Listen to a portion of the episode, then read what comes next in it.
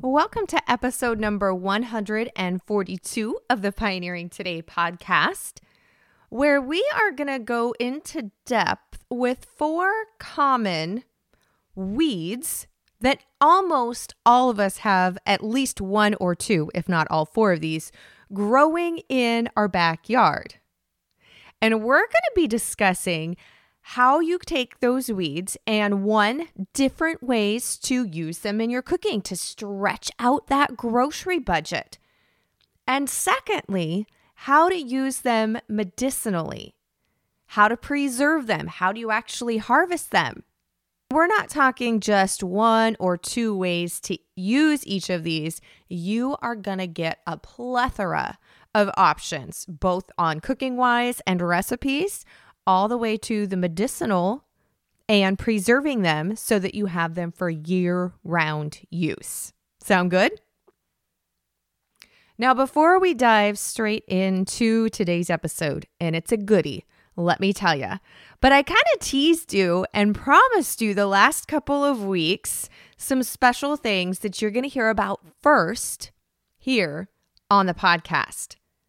Now, today's episode, I do have a guest, and she is part of the Modern Homesteading Summit for 2018, its first year that is coming up very, very, very soon, including all the information that you're going to be needing in order to register, because you are not gonna wanna miss it. But in the meantime, because that's not quite ready yet, I have a, another surprise for you that is totally going to help you out on your homesteading journey, and it is tied to the Modern Homesteading Summit.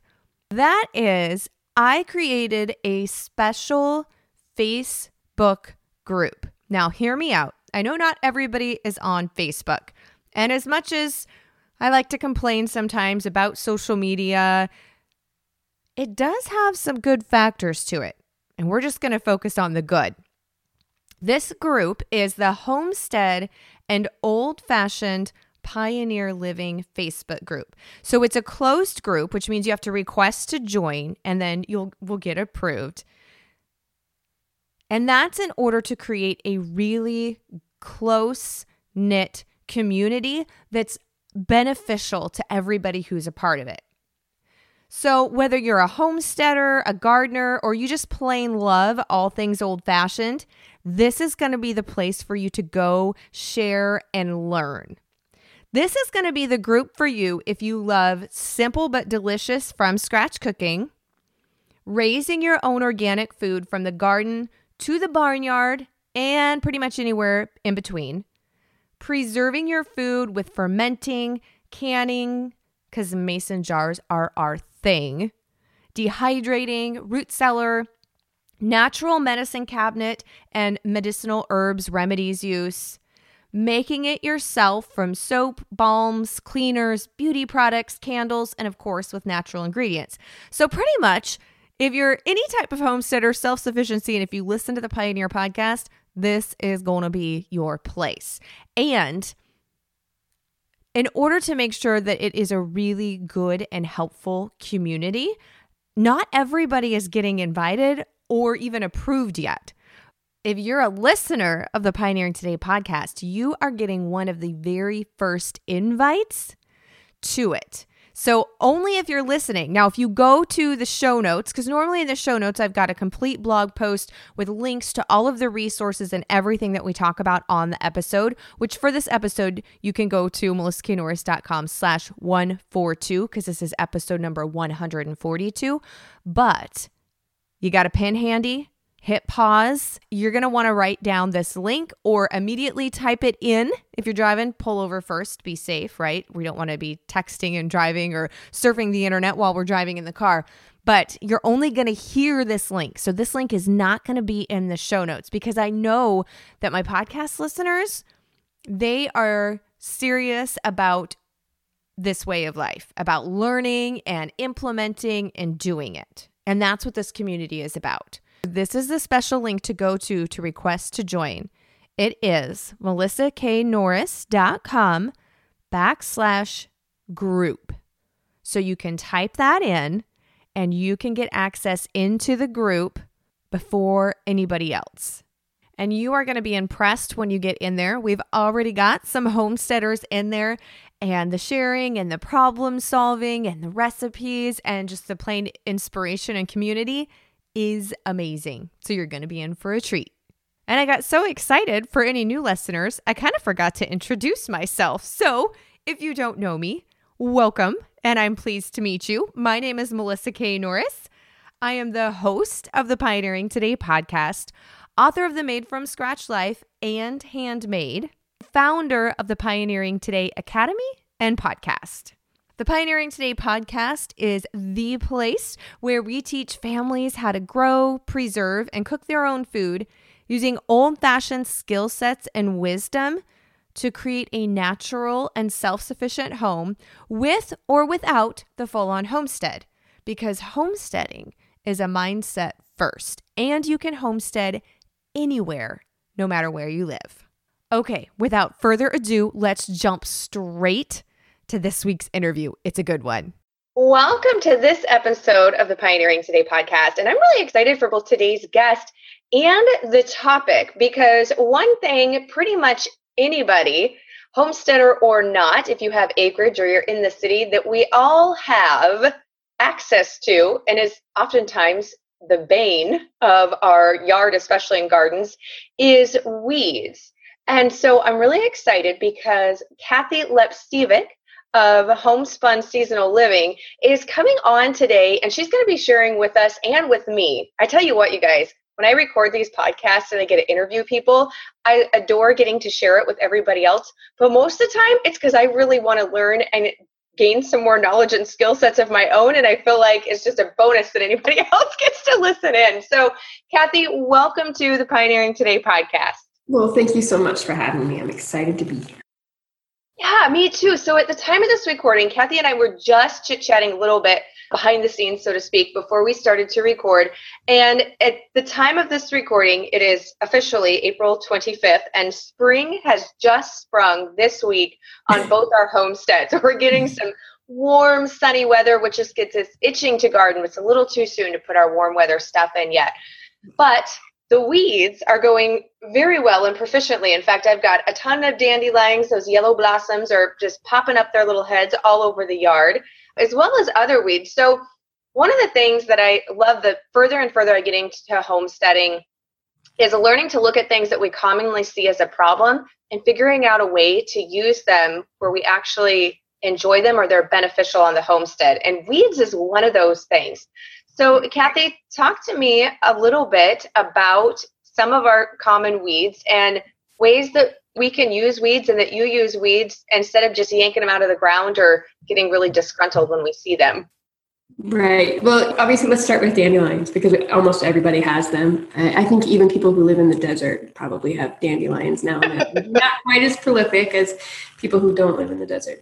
But dandelions are actually edible from the root to the flower. So every single part of it is edible and medicinal for that matter, and relatively safe, even um, if we're taking it medicinally. There are some people that you might have to worry about it, the root, if you're taking a lot of it medicinally. But as far as the greens are concerned, we can use them just like we use any kind of leafy green. You can eat them raw, like you would use lettuce or spinach. You can toss them into your smoothies.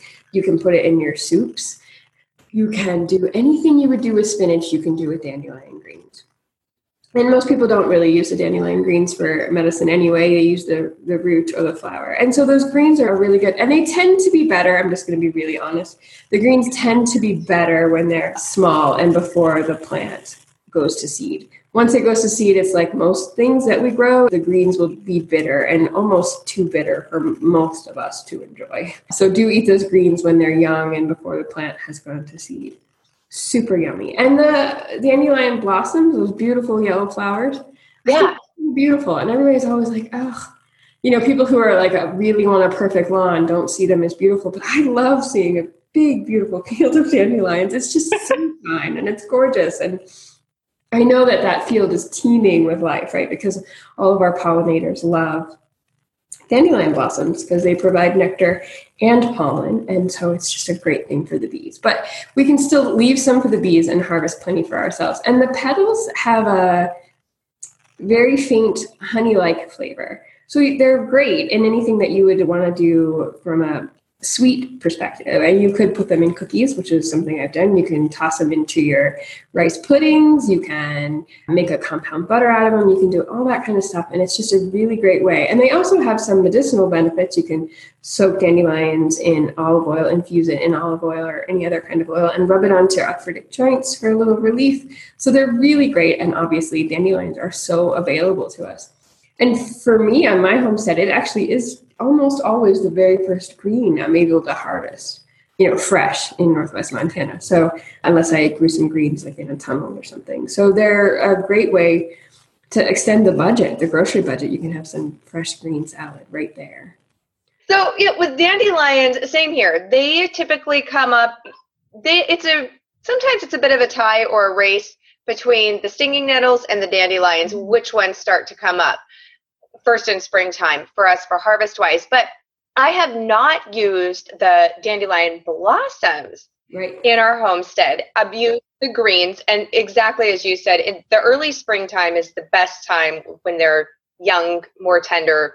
Right. To avoid that bitter flavor. Completely agree with you there. But then when you were saying about using it in spinach, I'm like, I oftentimes will make lasagna and instead of using noodles, I will use spinach. And I thought, hmm, I wonder about trying swapping out the dandelion leaves because they are really young right now and mm trying that. So if I try it, I will post an update later. You can follow me on Instagram or Facebook. I will post that if, if I get I get around to trying that. But I'm really curious because I have not used the blossoms. I've seen where people have taken the blossoms and they've dipped them in a batter and fried them up. But I was really mm-hmm. intrigued with some of the ideas that you had, like because they have a little bit of a sweet flavor right. of using those in a cookie. So for someone like me who's actually not used the blossoms, right. do you harvest them and then dry them and then put them into do you finally chop them up or how are you actually step by step incorporating yeah. those into a dough you would want to harvest them and you want to cut the stem. So you want to cut as much of the petals as you can and avoid a lot of the green, which would be the sepals from a botany term, but just the green part, you know, like the little green cup that the petals sit in. You mm-hmm. want to cut as much of that off as possible because that tends to be very bitter. But you just want to cut the blossoms off and then you you want to use them fresh when you're baking with them. Dandelions tend to be really hard to dry completely. They tend to go to seed. Okay. You them overnight, but they tend to be really dandelion petals tend to be really hard to dry. It can be done, but it's it's very difficult to dry completely. They go to they just turn into like you know the little fluff balls if they get too dry. Okay, good. See, good to know. So those are best just harvested and used fresh, not really preserving, unlike the leaves. And then, of course, the root. Right. And the root, generally speaking, most herbalists use the root. And the root has a kind of a faint coffee like flavor, especially when it's been roasted. So you could pull those roots, which, you know, are impossible. You never get the whole root, right? Everybody who's ever tried to pull a dandelion. Yes.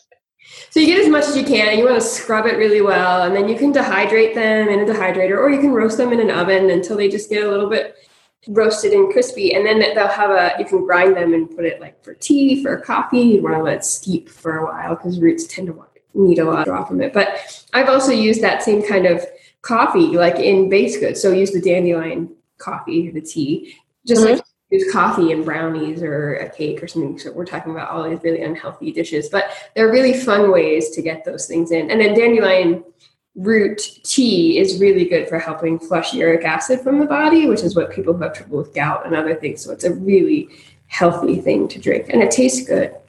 Uh, it has a bitter, like coffee-like flavor. So I guess if you don't like coffee, you probably wouldn't like dandelion root tea. But yeah. Now, have you ever used the roots as far as not making a tea? I've had dandelion tea often like that. Mm-hmm. And you're right, it does give a little bit of a coffee flavor, which I love coffee. I love the scent of coffee. I love the taste of coffee. I love pretty much everything about coffee. Me too, yeah.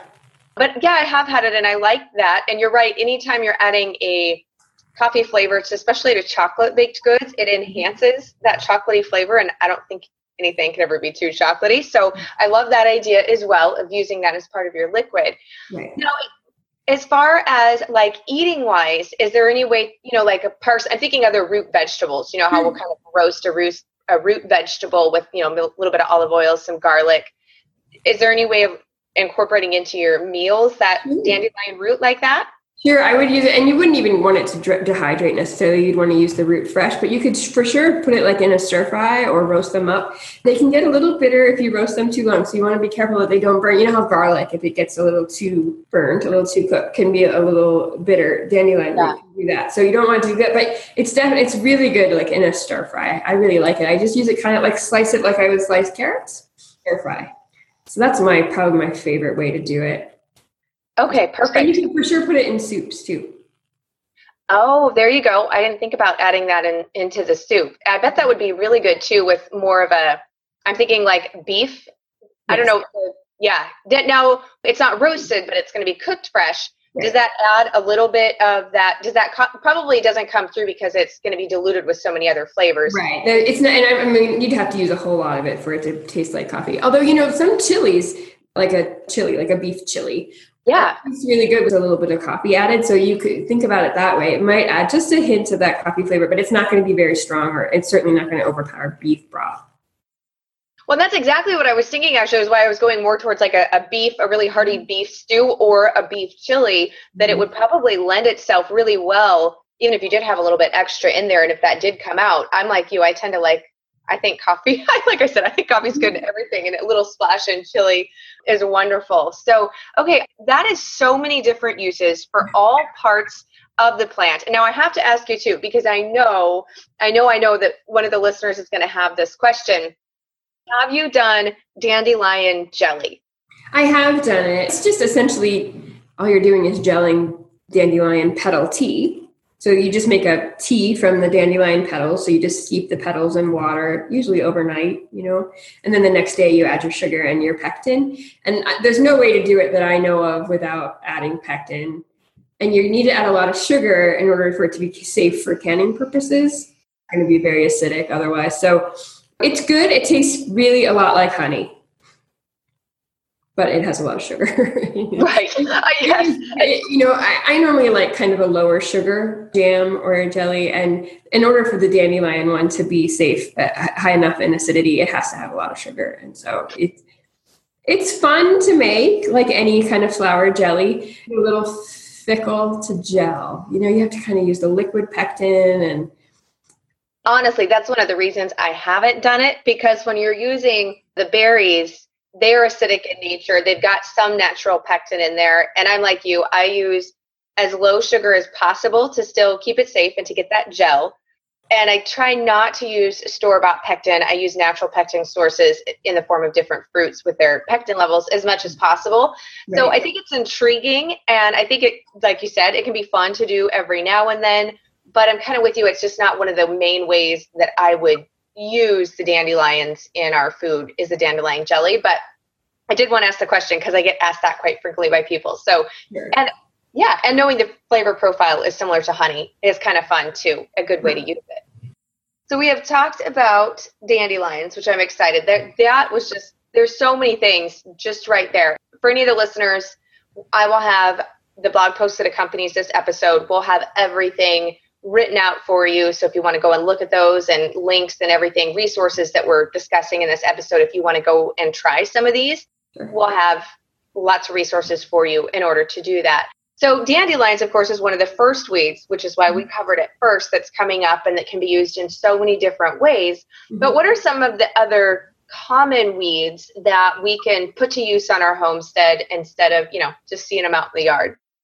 Chickweed is the next one that comes to mind, only because I happen to see some coming up. I have some that come up kind of in a little rocky area of mine, so it's warm there because the rocks absorb heat. And so chickweed is a tiny little green, very kind of frilly weed that grows everywhere, as far as I know. And they have the little tiny white flowers on them. Do you know chickweed? Yeah, actually, chickweed was the very first edible that I learned how to forage when I was a kid. I would go out with my dad, and he has a lot of acreage, and he used to run upwards of about 130 head of cattle when I was young, like between eight and about 15 years old. So I would go out with him on the weekends and help him fix fence. And when you're walking over literally 100 acres, you're out there a lot longer than you think you may be, especially if you found more holes in the fence from the cows.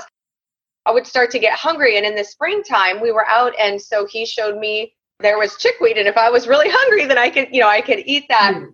I think he realized I was kind of whining too, and I was ready to go back, and he still had stuff to do. But so that was my first introduction actually to wild edibles. It's actually a cover crop right now in my summer vegetable garden. It is very high in nitrogen. That's great. And it's totally edible. It is a, a more of a bland flavor than most things. But the great thing about that bland flavor is that it can add a lot of bulk to things and help stretch their grocery budget. You can make a pesto out of it, and it's going to be kind of bland. But if you want to make a basil pesto, for instance, you could just use a little bit of basil to give yourself enough flavor and then fill it out with chickweed. And you can freeze pesto or you know eat it with a spoon. Just pretty much but you know pesto is such a great way to use chickweed and it works so well. And again you can eat it raw like in your salads or you could use it any way that you would use any other sort of green. It freezes really well and you can toss it into your smoothies all winter long if you want to have a little green. So that is a really great way to use chickweed, and it tends to be everywhere all the time.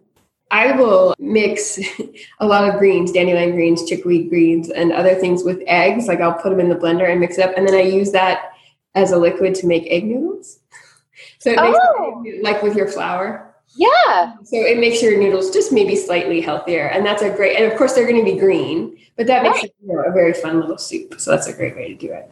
I love that tip. I hadn't thought of that. I really like that. And I think too, chickweed, if you're just eating kind of like a plain, plain green salad or, you know, salad greens, I think chickweed gives a little bit of a different texture. So it's kind of nice from a textural wise on the palate to kind of have a little bit of a, not necessarily a full on crunch, but I think it gives a little bit different texture than just lettuce. So I enjoy it that way too, just if you're just a regular green salad. But I love the tip about putting it in the eggs for the noodles. That is fun all of the aerial parts are edible. So don't worry if you don't, you know, if it's some greens and some stems and some of the flowers, you can eat it all and it's perfectly fine and it all tastes pretty much the same. And again, if, if you wait too long into the summer, it might start to get a little bit bitter. And they do tend to dry out. At least mine don't sit in a spot where they get a lot of natural water. So I eat it when it's fresh in the spring, but I let it die back when it gets too hot in the summer. And so once it starts to get a little dry, it's probably not as flavorful as when it's young and fresh.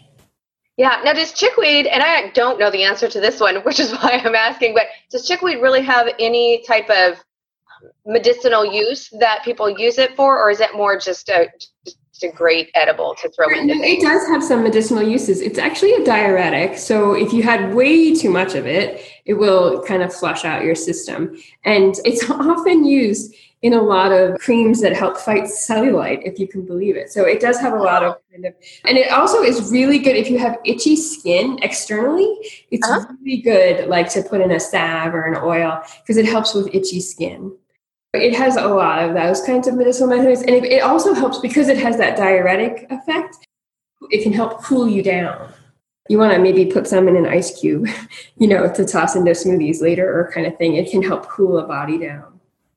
Oh, that's really good to know. I did not know that about that. It's just amazing that all of these things, you know, just been around me, like I said, my whole life, and I'm still discovering new things. So I get so excited about this. Yeah, now I'm really, I'm ready. As soon as we get done, no joke, I'm going out to the garden and I'm starting to harvest some more chickweed. yeah, it's good stuff. And I, I happen to, I don't know this, as I get older, the skin on my legs tends to be very dry for whatever reason. Maybe that's a little too much information, but I made a, a salve out of chickweed and balsam root, which is a, a, plant that grows here in, in Montana, and to help with the itch. And it really does just kind of, you know, it's very soothing because I use some beeswax and some really nice oils and, and infused it and it really does help better than any commercial lotion i've ever purchased so. Oh, awesome. So now when you're using the chickweed like that i'm assuming just from i've used other herbs and infused them into oil and then made mm-hmm. different balms and salves not chickweed specifically but mm-hmm. i'm assuming it's the same procedure that you put it in the oil and let it infuse Right. and then mix up you know whatever you're using to make yourself. Is that how you do it? exactly. Same thing. Same general idea Okay, perfect. Mm-hmm. Okay, so we've got our dandelions, we've got our chickweed. So, were there any other kind of early spring? You know, we're going into early summer, kind of the, the more beginning of your warm up growing season weeds sure. that, that are your favorites? I would say I don't know that I would necessarily consider violets a weed, but they're definitely something that grows wild. Because mm-hmm. um, I really, I mean, I guess, but some people might consider violets a weed, but it's definitely something that grows wild. And the flowers and the leaves are edible. We don't want to eat the seeds. That's the one thing to be cautious of. So if for some reason that the plant has gone to seed, just ignore the seeds. But the greens are edible, and so are the flowers. And again, the greens we would just use like we use any kind of spinach or anything else. And sometimes the violet leaves can get quite large. Yeah. And so you can totally stuff them like you would stuff cabbage leaves.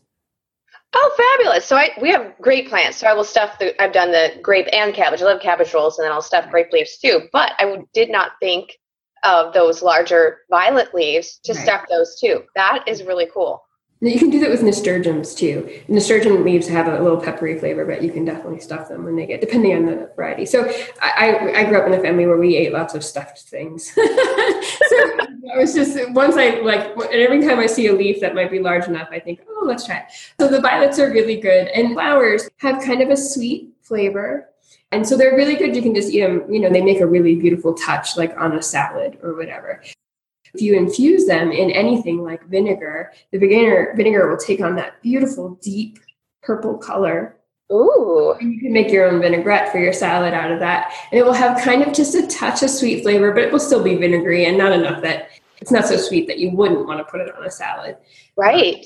But it's super yummy that way. And it's really good for anyone who maybe wants to like put a little bit in some vodka and you can have a little cordial kind of thing. Just saying. Just saying, if you want to have an adult cocktail, that's a good way to go. And you can also, of course, with the violets, make a really nice little, just a plain old simple syrup. So you just put the, you know, some water, equal parts water and sugar, and some violets in a pot, and mm-hmm. Bring it to a boil, and it'll have that beautiful color. And it, the flavor is obviously going to be sweet because of the sugar, but we'll still have that violet flavor, which is just kind of a sweet little floral flavor that's super yummy and beautiful for you could make um, Italian sodas for the kids, so you don't have to necessarily do cocktails. So it's a really beautiful little thing that's lovely and probably grows just about everywhere. And yeah, sometimes it may already be past violets by the time this airs, but it's really a great early spring thing. Yeah, no, I I love those ideas too of using the petals. And nasturtiums is one that I love to grow and eat. Here it's an annual, so I have to you know replant that every year. But they're great. You're right. Nasturtiums have a really good peppery flavor. I've always just eat the blossoms. I've never actually done the leaves, but if they get big enough, putting I think that that would be a fabulous, especially with beef or some of more of those red meat stuffing wise would be really good. Actually, they go with chicken too. I typically when I stuff things, it's with ground beef, but I think I think chicken would be really a fun way to try it out. But the violets, I'm very, I love it. I oh, so I just love vinegar. I love doing cherry vinegar and infusing that in the summertime to have a cherry vinegar, like you said, even to use in different marinades with meats or make mm-hmm. dressings. And but I never thought of doing the violets, and I adore that it actually turns it a color. I think that would be even a fun Christmas gift. And Sure. I've done different infused vinegars, and as long as you know it's turned and you strained it out, it would totally be shelf stable until Christmas time. It sure would. Yeah, and there are people who make violet jelly just like dandelion jelly. It has that really pretty purple color, but again, a lot of sugar and difficult to gel. Yeah, and I always think violets look so pretty when they're on a cake. I know we're talking about sugary stuff, just mm-hmm. can't help myself. But mm-hmm. what you can do, you can do some of your your make healthier versions of that, of course, using some different, you know, stevia and different sweeteners, maple. Right.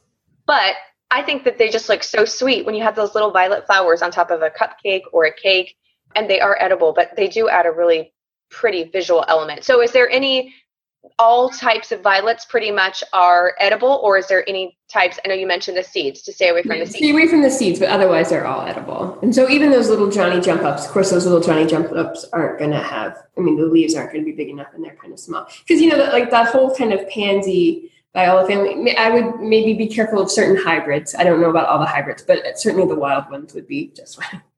Okay, sweet. Well, I'm excited. In fact, now I've got to go out hunting and see if I've got any any violets are popping up here. And if not, then I'm going to have to go plant shopping and put some more in.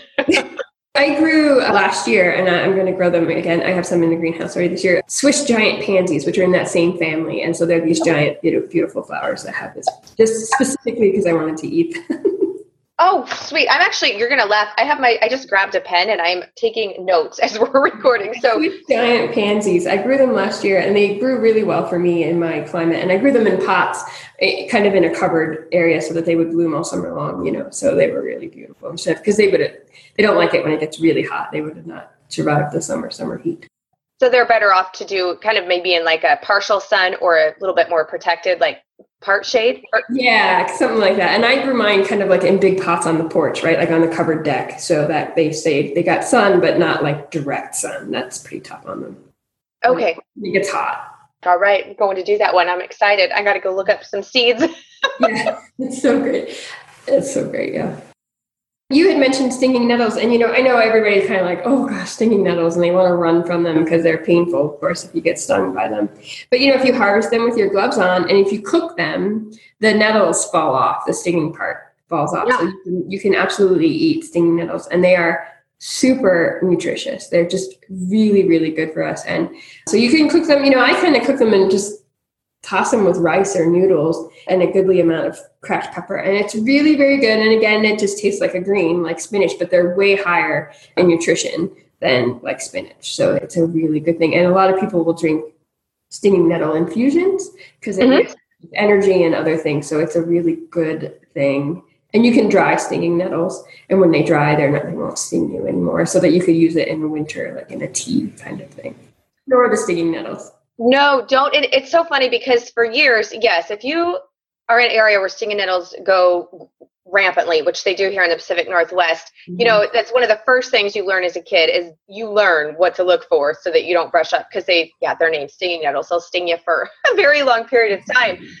But you're right, they are so good. Some of our favorite ways, and I do, I dehydrate quite a few to use. I'll even just dehydrate them to make them into tea as well, mm-hmm. but also just to use that a green powder to just throw into soups or stews when I don't have fresh available anymore, just to get those extra nutrients in. And of course, you know, you could even use it as like a green powder. I don't normally powder mine up. I, once the leaves are dry, you know, I just kind of will toss them in whatever and just kind of crinkle them with my hands if I want them smaller one of my favorite things to do with them is actually to saute it with some butter and garlic and then saute those and then throw an egg over easy on top. That's like one of my favorite breakfasts ever. Yeah, you can't go wrong with that. No, yum. I'm also thinking of trying, like I said, instead of having to purchase spinach because I don't have any left from our garden and I don't have any up quite this early to harvest, I'm thinking of trying those stinging nettle leaves in place of spinach and lasagna. Obviously, I need to make lasagna because I keep bringing it up. So it's going into my menu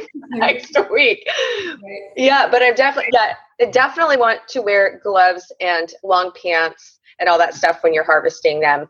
Sure. And make sure it's a thick enough glove. We had some little, you know, like those disposable thinner gloves, and sometimes sometimes they'll sneak through there and you'll feel a little bit of stinging. So I try to make sure that I'm using even a little bit of a thicker glove when I'm harvesting them just to mm-hmm. avoid avoid any of that. So I'm not kidding, that we have bees, and so I've got the bee gloves, which are so they're the long gloves that kind of go up over your clothes and have a little oh. Yeah, they have really nice kind of leather gloves. It's a thinner leather. It's not like a super, but it's if it can prevent a bee sting from going through it will prevent the stinging nettle from going through. So I use those. So if you if you have bees, use your beekeeping gloves. That is a great tip because yeah, those thinner gloves, I have had them go through there, and it's kind of one of those things that I didn't notice it when it first happened, but it was after I was done and mm-hmm. it kind of you know, removed the gloves and everything. My skin was a little bit tingly, so it kind of stopped it from going all the way through, but there was enough that did go through. So that's a good tip. Yeah, try to use leather or definitely a thicker rubber glove, not just kind of like those little thin than throw away things. Although I have an herbalist friend who swears by stinging yourself if you've got really bad arthritis with stinging nettles. Really? Yeah, you have to have a certain level of pain tolerance to do that. And I would maybe ask, you know, or try very gentle little nudge of it. But yeah, she swears by stinging yourself just a little bit in the area that's affected and says that it's very helpful. That's fascinating. And now I'm really curious as to how it would actually work. Is it just taking your focus off of a different pain or it actually helps with the inflammation a little bit. It actually, in the long run, it helps with the inflammation. Very fascinating. I love that. Well, thank you so much for mm-hmm. coming on today. I actually gleaned a ton of tips, and now I'm even more excited to go and hunt around our homestead and forage and grab some more of these. beautiful thing is there's so many different options to use these in you know your different foods and your different things like that so really versatile ways. So thank you so much for coming on today kathy. I have really learned a lot. Really appreciate that. Thank you for sharing your knowledge with us. Well, thank you so much for having me. So excited to talk to you all about it and I hope to see you all soon. For this week's verse of the week we are in deuteronomy chapter 7 verse 9 Know, recognize, and understand, therefore, that the Lord your God, He is God, the faithful God, who keeps covenant and steadfast love and mercy with those who love Him and keep His commandments to a thousand generations. that's the amplified translation of the Bible. And there is a lot that I really love about this verse. One is that God is faithful because I am not always faithful. I want to be. And I think anybody who believes in God and Jesus Christ is your Savior, that we want to be faithful and we want to do what is right. But we are human. And at least for me, I am not always faithful. But I am grateful that I serve a God who is. I am grateful that He is steadfast when this world and I am not, and that He shows us mercy.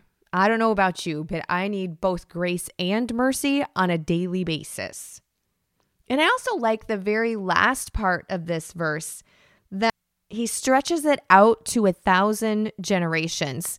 Because honestly, part of the reason that we live this lifestyle and that we do homesteading is I want to make sure that the old fashioned traditions and skill sets are not lost. I want to make sure that at least with my own children and someday my grandchildren and my great grandchildren, that these traditions are carried on, that they're passed down. And I hope not just the practical homesteading skills part of it, but also that there's the heritage of salvation in Christianity and that my children will develop a true relationship with the Lord and that will grow in their hearts and be passed down to each future generation to a thousand generations.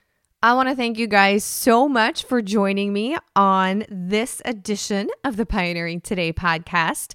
And I'm going to tell you once more that special link because, like I said, you're not going to find it on the blog post.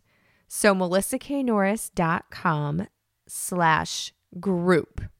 Next week's podcast episode, we are really going to be diving into living the old fashioned pioneer way of life now in modern times. But we're going to be talking about living if you do not have running water, if you don't have a refrigerator, and talking about root cellaring techniques and living off grid.